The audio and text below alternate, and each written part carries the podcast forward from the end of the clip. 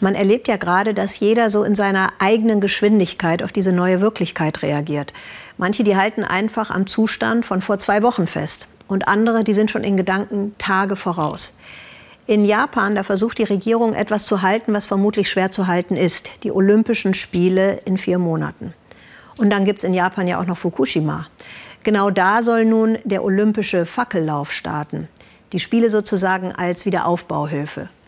Noch lodert in den Köpfen der Verantwortlichen in Japan, beobachtet Barbara Jung, vor allem eins, die olympische Flamme.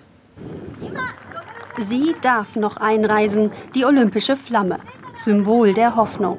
In Japan erwarten sie stürmische Zeiten. Vor 56 Jahren war die Fackel das letzte Mal in Tokio.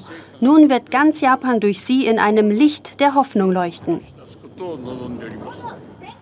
Hoffnung braucht das Land, denn Corona hat nicht nur die Welt im Griff, sondern auch das japanische Olympiakomitee. Ein Mitglied wurde positiv getestet. Ob es jemanden angesteckt hat, ist noch unklar. Das olympische Feuer, ein Zuschauermagnet. Sicherheitsabstand, Fehlanzeige. Corona-Angst, ja, aber egal. Es ist keine gute Idee, hierher zu kommen, aber ich bin nicht sicher, ob ich eine andere Gelegenheit bekommen werde, das Feuer zu sehen. Hier in der Gegend gibt es ja nur wenig Corona-Fälle.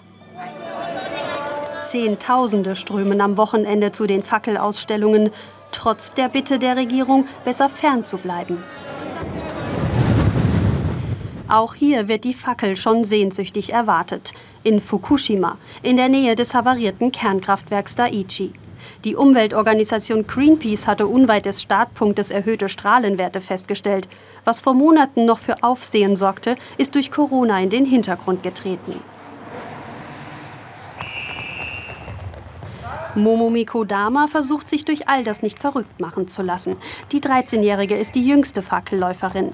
Von anderen höre sie immer wieder, wie kann man nur in Fukushima wohnen? Momomi ärgert das, deswegen hat sie sich für den Fackellauf beworben.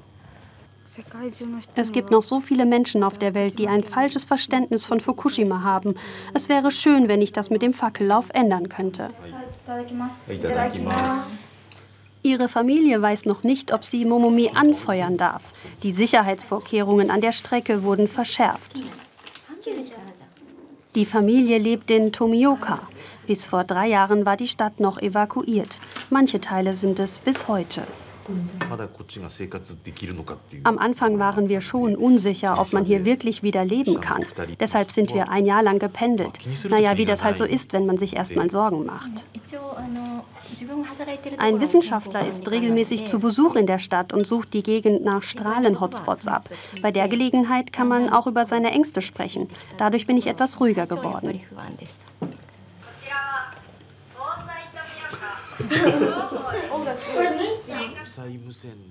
Das war ein Katastrophenschutztest, weil wir hier im Wiederaufbaugebiet leben. Das gibt's in allen Häusern hier.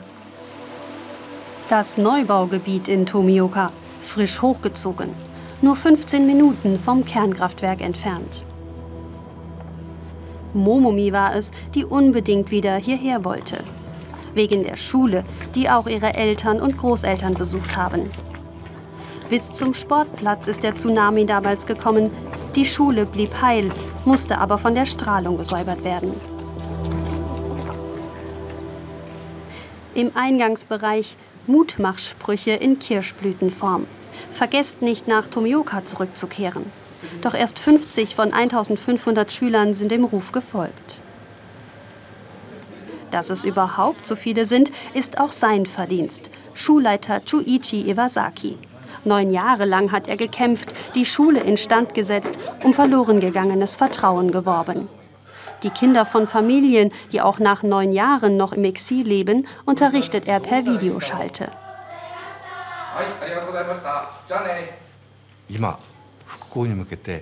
Ich wünsche mir, dass gesehen wird, dass es den Kindern, die hier leben, gut geht, wie sie sich für den Wiederaufbau einsetzen und nach vorne blicken. Ich hoffe, dass das olympische Feuer diese Botschaft aussendet.